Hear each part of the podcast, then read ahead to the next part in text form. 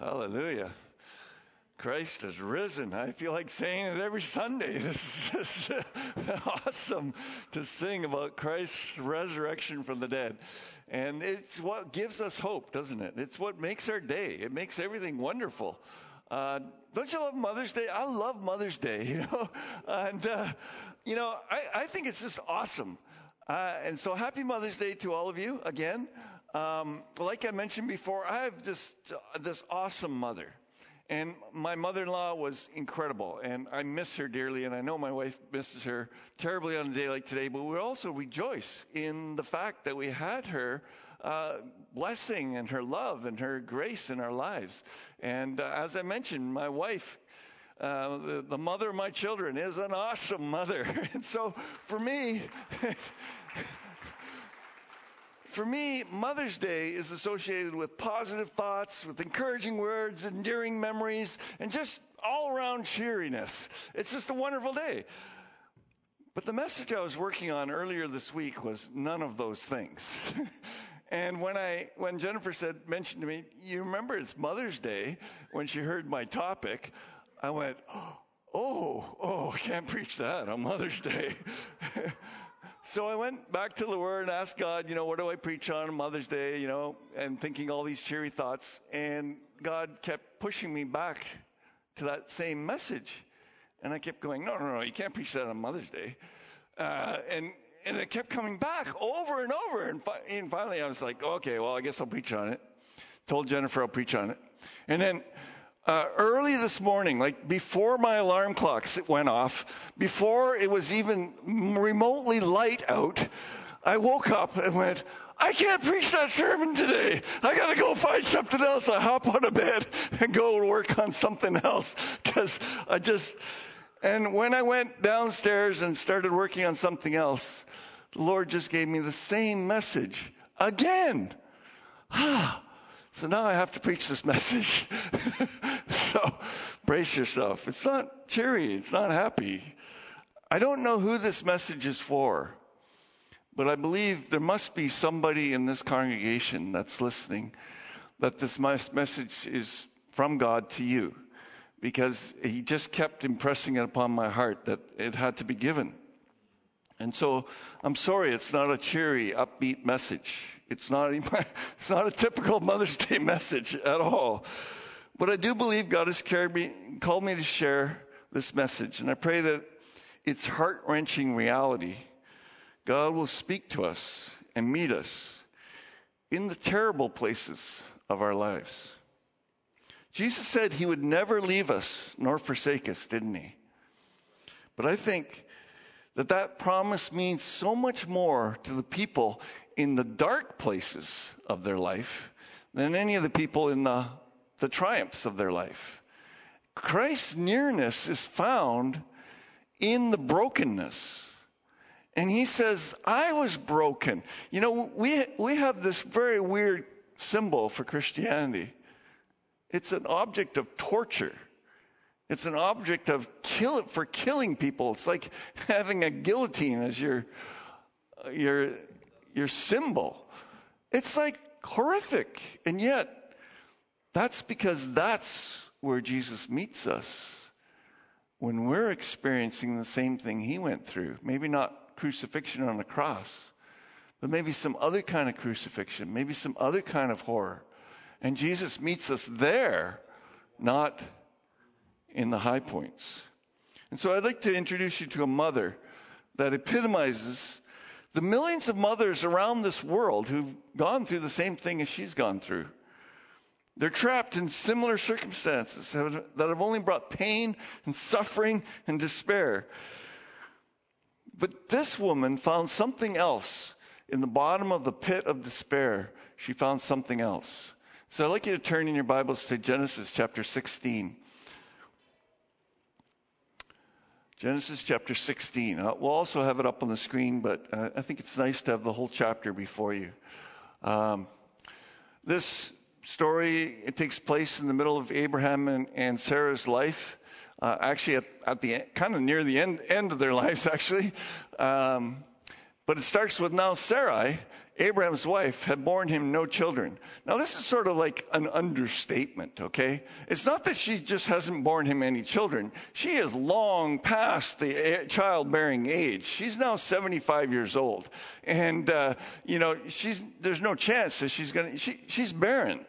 But they say it kind of nicely, bore him no children, you know? Um, so, I'm sure that Abraham told Sarah repeatedly how God had told him that he was going to be the father of many nations. And so it seems to, so it seems Sarah concocts this plan to solve this little difficulty. If God says you're going to be the father of many nations, then I guess we're going to have to come up with a plan to fulfill God's plan because, you know, this plan of being married to me ain't working. you know, it's not producing any children. And so, um, Sarah, it says, had an Egyptian slave named Hagar. And now this, this word translated slave here, it's a shefka in Hebrew. And the Brown Driver Briggs, which is a lexicon that I like to use, suggests that the, the translation is maid or maidservant or slave girl. So I've changed the NIV to just read slave girl for a moment because I, I feel like that better puts this thing into perspective. Anyways, Abraham, Sarah, Sarai says to Abram, uh, the Lord has kept me from having children. Go and sleep with my slave girl, and perhaps I can build a family through her. Now, Shefka, that word for slave girl, emphasizes the, uh, the, the femininity of the slave, but it doesn't really emphasize the age of the slave so much. But uh, it's clear from this story that this is a slave who is of childbearing age. And uh, that they're hoping to have a child through this. So, so, so this is likely uh, a girl between the ages of 15 and 35. Somewhere in, I know it's a big big space. But she's not really ready. You know, I don't think her, her idea of marriage is marrying this 85 year old guy. It's probably not what she's dreaming about. It's probably not what she wants. I, I could be wrong, but I don't think so. Um, so this girl is surely less than half of Sarah's age. And Abraham agreed with what Sarai said. And so after Abraham had been living in Canaan 10 years, Sarai took her Egyptian slave girl Hagar and gave her to her husband to be his wife. Notice this word took. Took her. You know, this word is is is is lakhi in the Hebrew, and it, it it depicts someone taking a hold of or seizing or, or snatching something or to take it away. It, this, is, this is just Sarai doing this on her own. Hagar had no say in this. She just grabs her servant girl and takes her and says, okay, now you got to marry my husband. And give, and notice the next word, gave her to her husband to be his wife. This is the very definition of a forced marriage, what we see here in the Bible, to one of our highest honored patriarchs in Christianity. Is it a forced marriage? Let's, let's call it what it is. That's what it is. She's treated like a commodity. She has no say in the matter. She's, uh, you know, they say, well, we're going to take her and give her. And, and it's like, it's like they're talking about a piece of furniture, you know, like, um, it's just not right. And so then it says the next thing, verse 4 he slept with her and she conceived. Very one one liner. But that one liner in Hagar's life, I don't know what it really means. You know, we don't we don't even hear what Hagar has to say about this. Her thoughts on the subject don't enter in the picture. We have Abraham's thoughts. We have uh, Sarah's thoughts. We even have God's thoughts. But her thoughts just don't seem to count. Just, well, she's a slave. And they're not even recorded. Was this sex between two consenting adults? We don't even know. Was this something much more sinister? We don't know. But as the story unfolds, it's clear that she never really received the rights as a wife. She was still, in everyone's eyes, just a slave girl, used to produce offspring. And that's all her master and mistress thought of her, a commodity to be used. And I don't know about you, but this is a pretty dark blot in the founder of three major world religions. Uh, and I look at it from the 21st century point of view, and it, I know I'm culturally miles apart from this situation, but you know, abuse and misuse of humans is still abuse and misuse of humans, no matter what culture it's in, no matter how culturally okay it is. It's still abuse. And it's a sickening reality to me.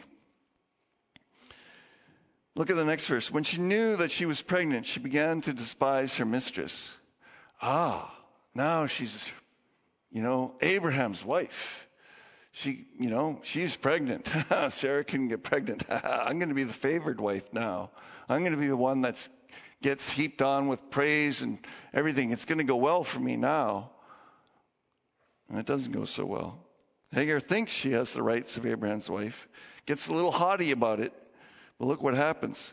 Then Sarah said to Abram, You are responsible for the wrong I'm suffering. I put my slave in your arms, and now she now she knows, she knows she's pregnant. She despises me. May the Lord judge between you and me. She was mad at her husband for this plan she concocted. uh, but look what Abraham says. Your slave is in your hands. Do with her whatever you think best. So much for the rights of a, a wife. Notice what they call her. She says, I put my, she's still the slave girl. She might be married to the master of the house, but she's still the slave girl. And they still refer to her as the slave.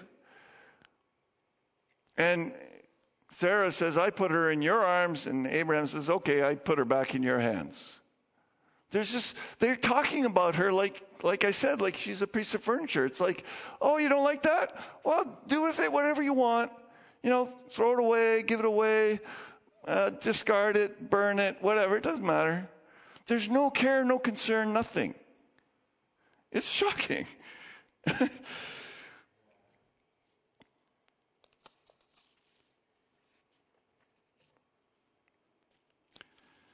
Then Sarai mistreated Hagar, so she fled from her. Forced marriage, but without the privileges of marriage. A screwed up family, hostility, rejection, then abuse. On top of that, pregnancy, likely an unwanted pregnancy, now fleeing in the desert wasteland.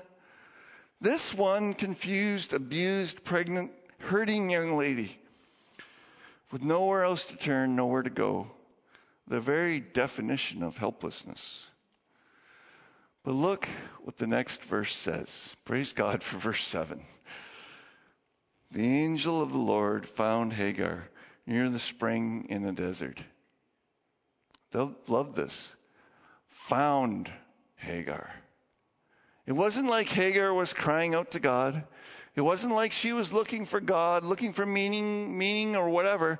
No, God came down, sent his angel, the angel of the Lord, which in this passage we'll find out that's actually re- refers to the Lord himself. The Lord himself comes down and ministers to her and finds her and comes and ministers to her.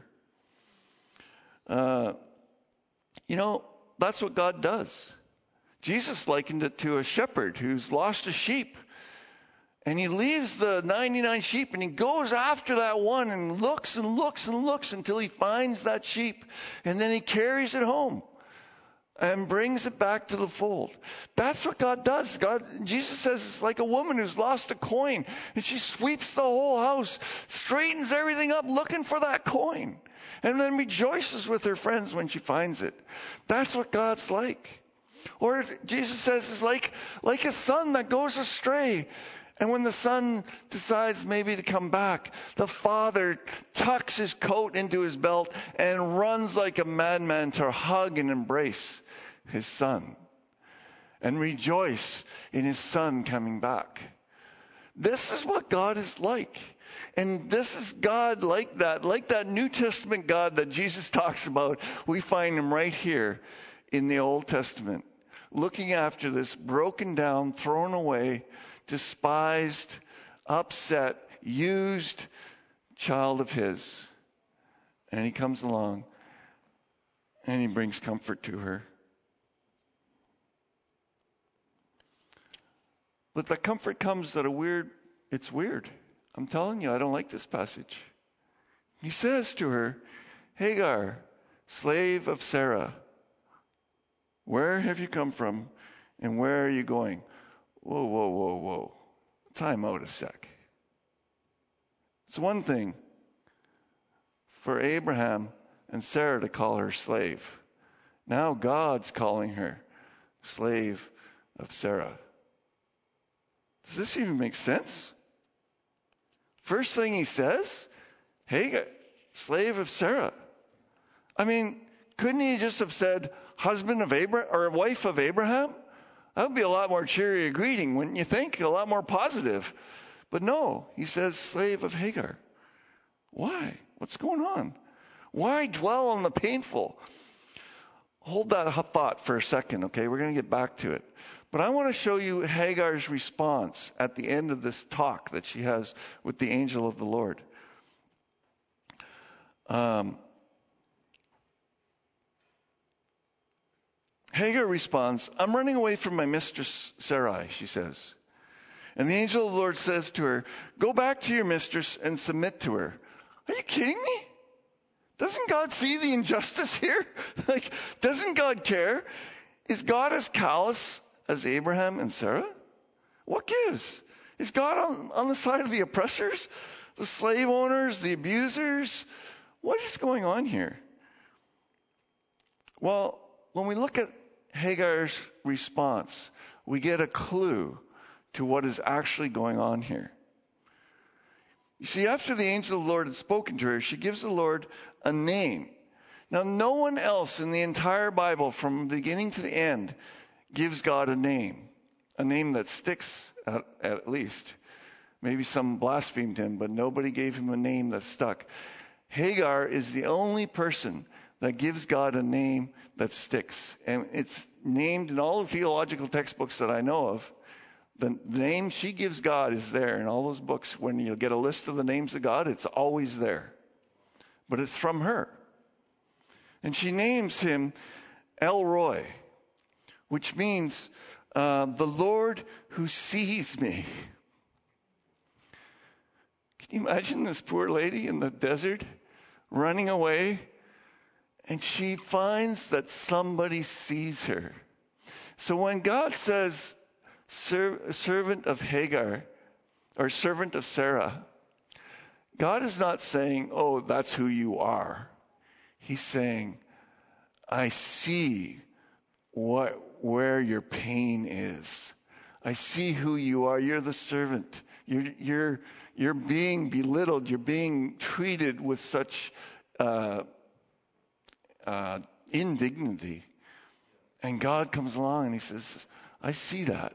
And Hagar gets it that God sees who she really is, her pain, her frustration, all that she is, God sees that. And today, I want you to know that El Roi sees you. Whatever your pain is, God sees you in that pain. And He loves you. And He cares about you. And He might come along and talk about your pain to you. And I, I want you to know in this story, God is not the victorious warrior. God is not the one who sets her free. God is not the one who comes and is the great rescuer. No. He's the God who sees. And he looks into pain and he sees your pain, whatever it is. And so maybe if you're struggling today because of, you know, your mother wasn't kind to you or maybe she's gone or whatever, God looks into that, sees your pain. He sees where you are. And she says, I have now seen the one who sees me. And in some translations, there's this idea that she's, she's surprised that she's still alive because she's seen the face of God and, and still lives. But he sees her in his distress, in her distress. And it says the angel added, I will increase your descendants so much that they will be too numerous to count. Don't you love that? That's the same promise he had given to Abraham, the man of righteousness. At least that's what he's called in the Bible. Sometimes you gotta wonder. He did some really strange things. But God counted his faith as righteousness. The same way we're made righteous, Abraham was made righteous. And the angel said to her, You are now pregnant, and you will give birth to a son, and you will name him Ishmael, for the Lord has heard your misery. Not only did God see her misery, not only did God see where she was at, God also heard her, mis- her misery. She must have cried out to God, and God heard. Do you know what Ishmael means? Ishmael had the last part of the word, El. You know, does anyone know what that means? El. It's God, right? It means God. And the first part, Ishmael, and it's actually Yishmael. Uh, Ish, means hears, he listens. And so it's he listens God. It, it's a God who listens, basically.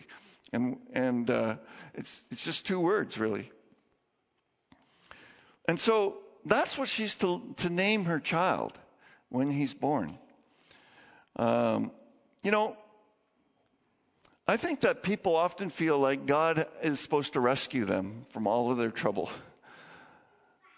But I want you to know that we serve a Savior who cried out, My Lord, my God, my God, why have you forsaken me? He has gone through that experience of not being rescued. He has gone through the experience of, uh, of facing the terrible death and knowing it and asking to be relieved of it, asking for another way, and his father saying, No, this is the only way. You got to go through it. And my friends, we are his followers actually when we go through the same thing.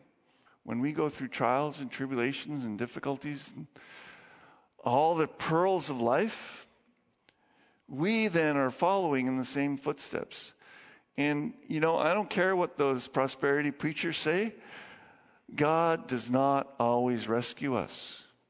And God allows us sometimes to go through and carry on in the, in the terror.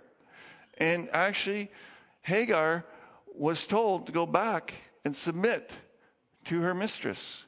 And she does. And she goes back. And Abraham names her child Ishmael. She must have requested it from the Lord. And Abraham grants her that. But you know what? Her trials are not over. Oh, far from it. I mean, years go by, 13 years go by. Sarah has a child named, named, uh, laughter. What's his name? Isaac. and Ishmael mocks him, makes fun of him.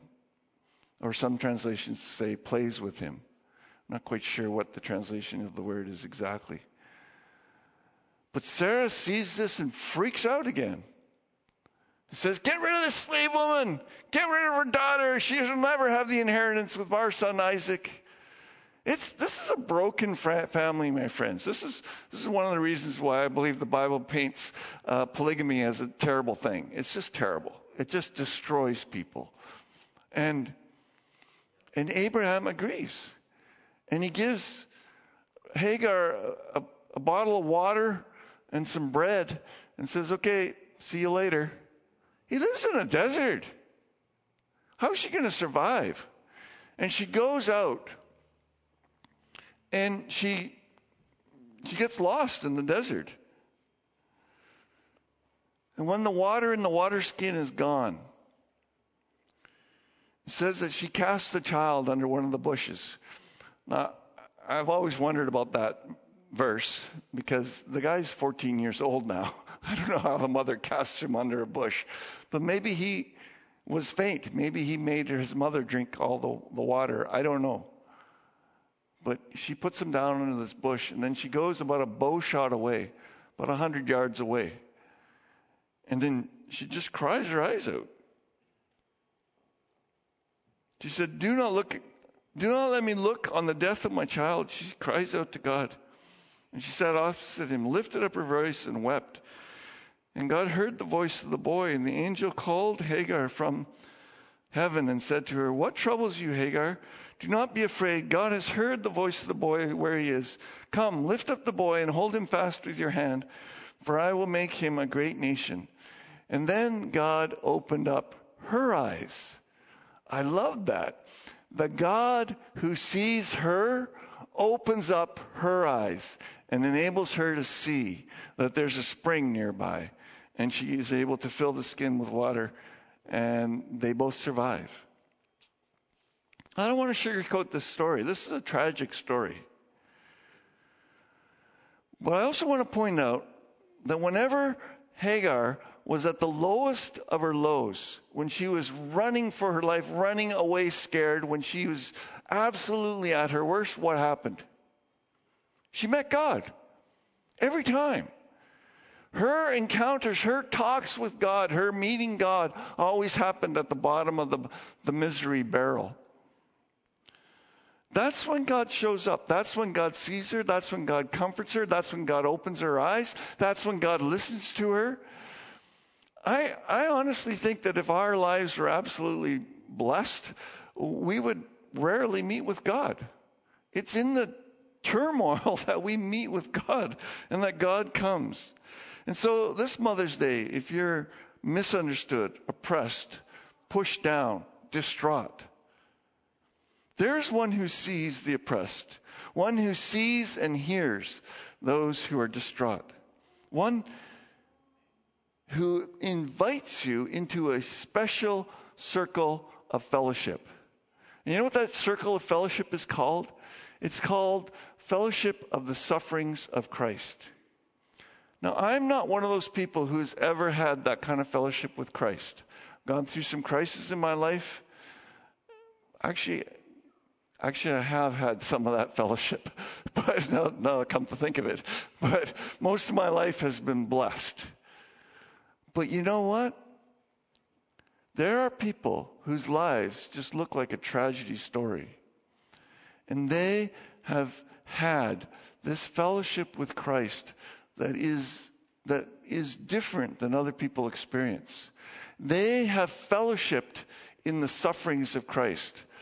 Uh, in First Peter, it says this, and we've been looking at this, and I told you I was going to preach on this. Next verse. Uh, do I have a next slide? I hope I do. No, next slide. Oh, there it is. Yeah, so Philippians 3, verse 10 and 11. I want to know Christ and participate in his sufferings, becoming like him in his death.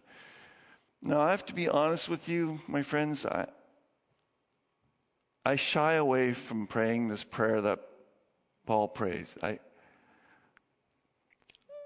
I find Christ's sufferings terrifying.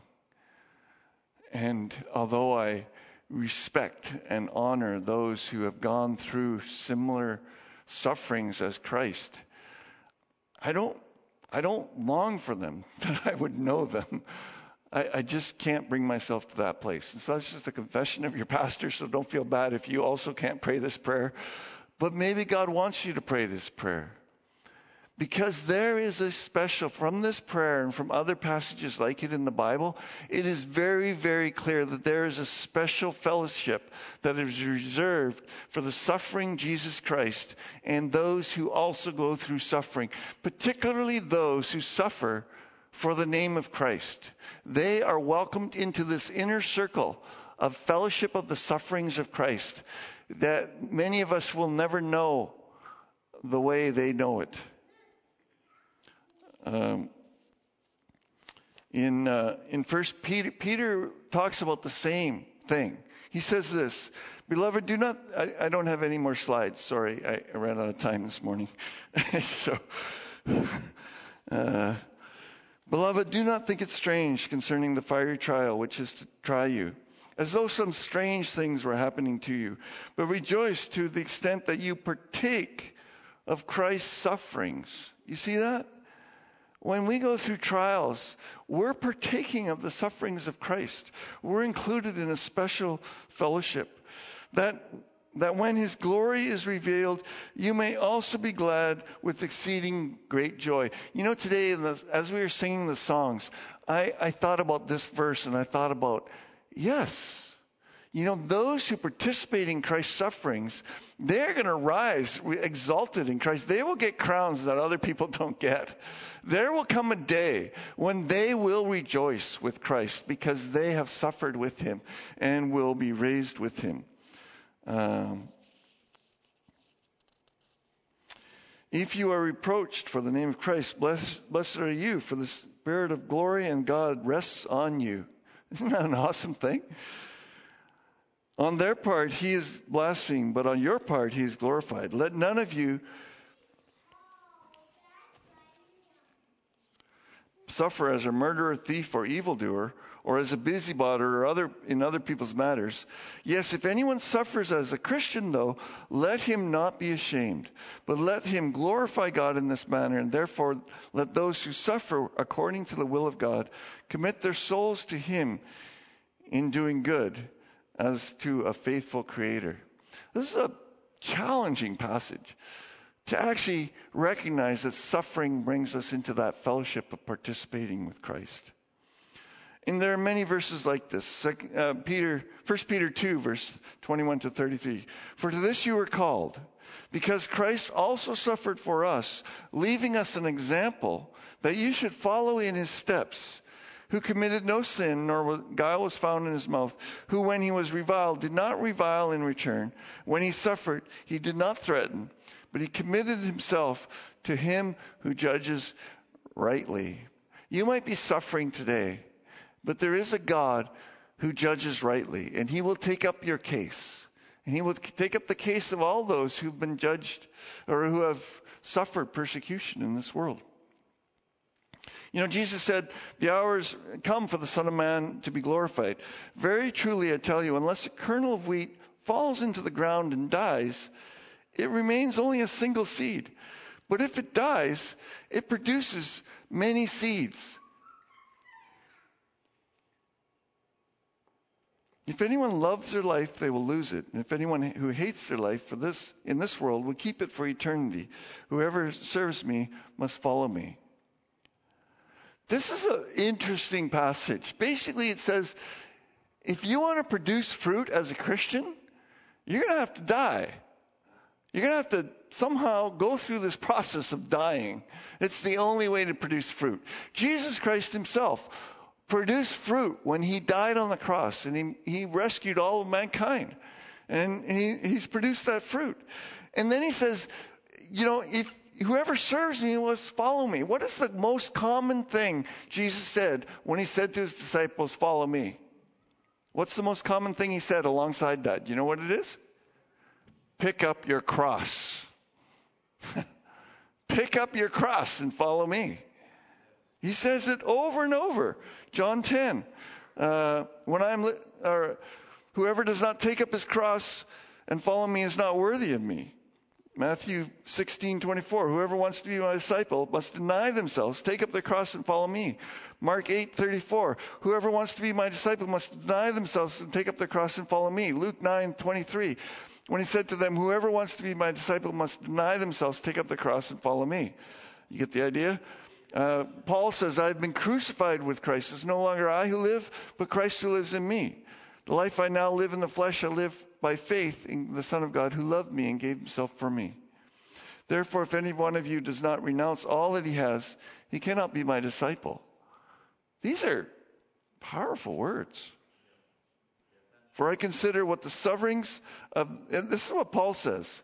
This is a guy who's been stoned, shipwrecked, chased up from city to city, whipped three times. Uh, I mean, he's just been persecuted over and over and over. One time, they just left him for dead because everybody thought he was dead. They threw so many rocks at him. He just thought he was dead. This is what he says. For I considered that the suffering of this present time are not worth comparing with the glory that is to be revealed in us. Whoa. The fellowship with Christ in his sufferings is real. It is real. I've never experienced that to it to that extent. But honestly, I know that the suffering is real. There are people right here in this congregation who have had experiences like Hagar. They have suffered like Christ. And they're right here amongst us, heroes of the faith that we don't even know about. And yet here they are. They, they suffer a lot of times in silence. So I'm going to close with a story of suffering for the sake of Christ at the hands of Boko Haram. It's a powerful story, but it's also a horror story. And it's more terrifying because it's real. And it just keeps happening over and over to thousands and thousands of people. And it's the story of our Christian sisters in Northwest Africa. And you may not have the stomach for stories like this. And I just want to encourage you if, if you don't have a story, I, when I read this, I've read it three times. And every time I bawled my eyes out. And I don't know if I can get through this story today. So if you don't have the stomach for that, it's fine. Just go out in the foyer for a while. Uh, I, no one's going to judge you. It's just one of those stories, okay? So if and Matt, if we could just turn off the feed to the foyer, that would be great. So it may not be a story for you or your kids. The last thing that 17 year old Esther remembered on the day when her life crashed was her father's collapsed body laying on the ground. Before that October date, Esther and her father lived a pretty simple life after her mother had passed away. She attended school, took care of her ailing father as best she could. But on October 2015, everything changed when an extremist, uh, an Islamic extremist group called Boko Haram. Now, Boko Haram is translated non Islamic education is a sin. That's what Boko Haram means. Anyways, these extremists came into her town. And when they first heard gunshots ringing out, followed by harrowing screams, Esther and her father ran to escape. But it was too late. The attackers had already surrounded their house, and the rebel militants struck down her father and left him in a heap on the ground. And Esther became a Boko Haram captive. As rebel fighters carried her off and several other young women to, in the town to their hideout in the Sambia forest, where, by the way, Boko Haram had taken thousands of women just like her. She continued to look back her eyes fixed on her father's lifeless form on the ground. Esther doesn't know if she, he survived or died that day. She assumes the worst, but she doesn't really know till this day.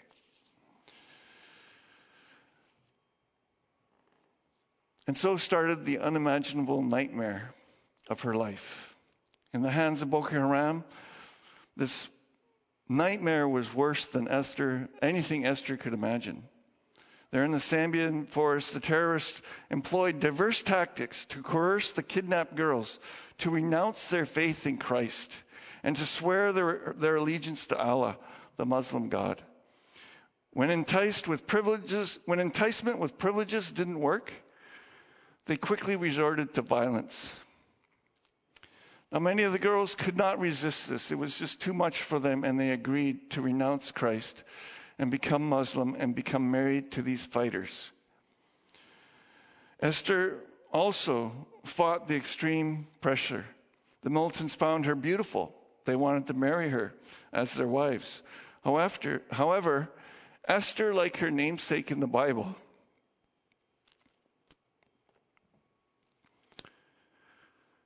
was determined not to give in. In her heart, she decided, if I perish, I perish. Just like Esther said so long ago. But I will not become a Muslim. And her resolve was no doubt courageous. but it also wreaked dire consequences in her life. And when she was talking about this to people who were interviewing her, she was trying to hide the tears as they were running down her face. As she said,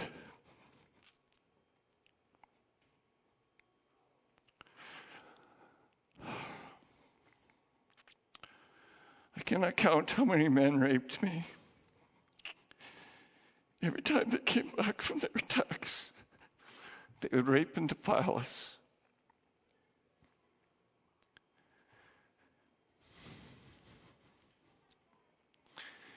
Each passing day, she said, I hated myself more and more. I felt that God had forsaken me. There were times when I was so angry with Him. Still, I could not get myself to renounce Him. I found myself remembering His promise that He would never leave me nor forsake me. And eventually, Esther became pregnant. Who the father is, she has no idea. She says this I had no idea how on earth I would ever be able to find love for this child, remembering how she felt when she learned how she was pregnant.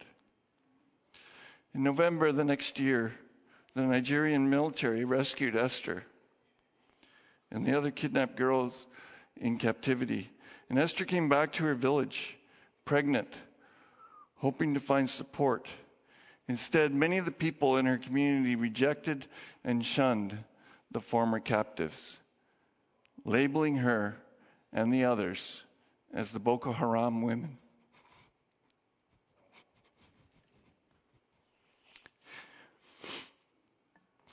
Esther says the baby she thought she would never love is now her joy and laughter amid sadness.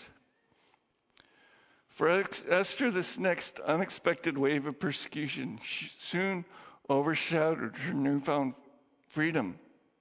They mocked me because I was pregnant, she said. Even my grandparents despised me and called me names. I cried many tears. I felt so lonely. And what broke my heart even more was that they, they refused to call my daughter Rebecca, which was her name. They only referred to her as Boko.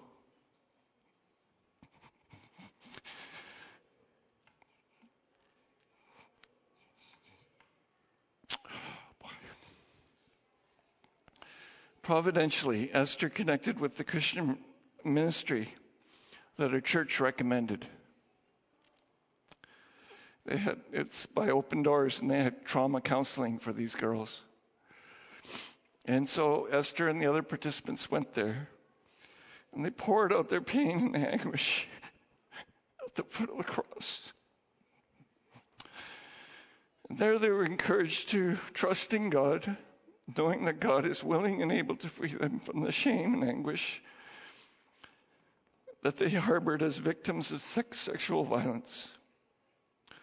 Understanding the importance of surrendering their, lives and addressing their shame, the caregivers told the participants to write down the burdens of their hearts on a piece of paper. She then asked them to pin the paper to the hand carved wooden cross in the room. When I pinned that piece of paper to the cross, I felt like I was handing over all my sorrow to God, Esther says. And when the trainer later removed all the pieces of paper from the cross and burnt them into ashes, I felt like my sorrow and shame disappeared, never to come back again. Esther continued to receive trauma counseling. And a year after her return to the village, the people still struggled to accept Esther and her daughter. And there are reasons for that that I won't go into. But they also noticed a change in this young teenage mother. They noticed that she stood for something powerful the powerful love of God that transforms and renews people. And Esther, Esther is able to say that she has peace with herself and what happened to her. People have noticed a change, she says. Some of those people who used to mock me now ask me my secret. And I tell them, I forgave my enemies and now trust God to take vengeance in his time. Today, Esther and Rebecca live with their grandparents, uh, Esther's grandparents.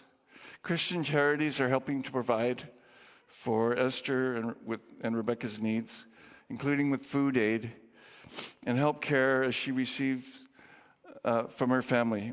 After hearing my story, she said to the Christians, You did not despise me, but encouraged me and showed me love.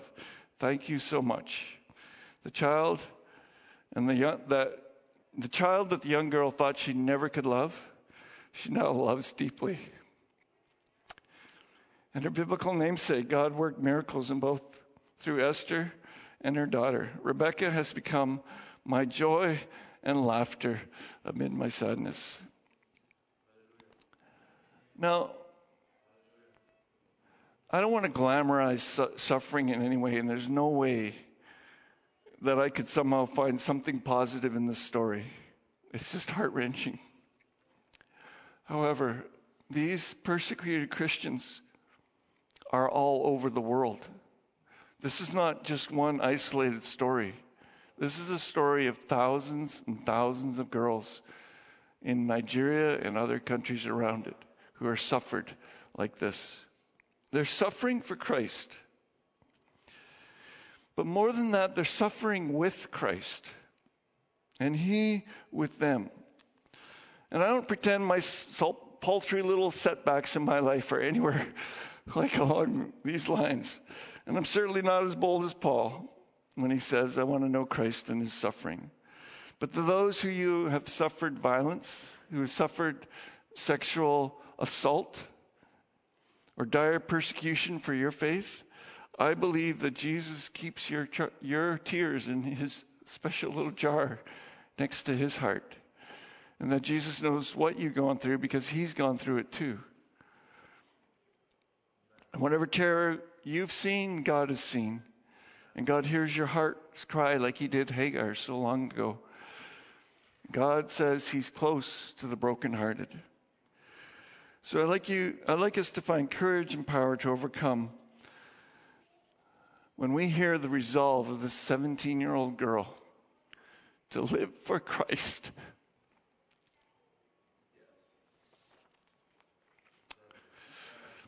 I'd like us to pray for, for those who are persecuted all over this world. I know it's not the Mother's Day message you wanted to hear, but it's a message found in the heart of God. God loves His people, and He wants to send us to help them out. So let's pray. Father, we pray for Esther as her life has not become suddenly rosy and sweet. But Lord, she trusts in you, and you rescued her from her oppressors, and you've brought her into a new family, and you've given her hope. And Lord, she has shared in your sufferings. And so, Father, we pray for all of these young ladies who've shared in, in your sufferings in this horrible way. And we ask, Lord, that you would restore unto them the joy of their salvation. Lord, that you would restore unto them life and hope and wholeness and well being and all those things that you, are, you alone are able to give. Lord, for those in our church that have gone through horrible suffering, Lord, we ask that you would, you would, by your divine mercy, walk with them, show them that you see them, that you love them, that you care for them. Lord, we pray for the estimated 20,000 of these uh, captured people who are still in bondage, forced marriages, sex slavery. Lord, so many driven from their homes. Lord, we pray for an end to Boko Haram. Lord, we pray against this evil. We pray, Lord, that you would judge them according to your judge, judgment and justice. And Father, we pray that you would rescue them. And Lord, I pray just that we would we would find courage knowing that there are others who've gone through horrible things and that they've suffered with you. And Lord, help us to be courageous sufferers for the sake of Christ. For we ask this in Jesus' name. Amen.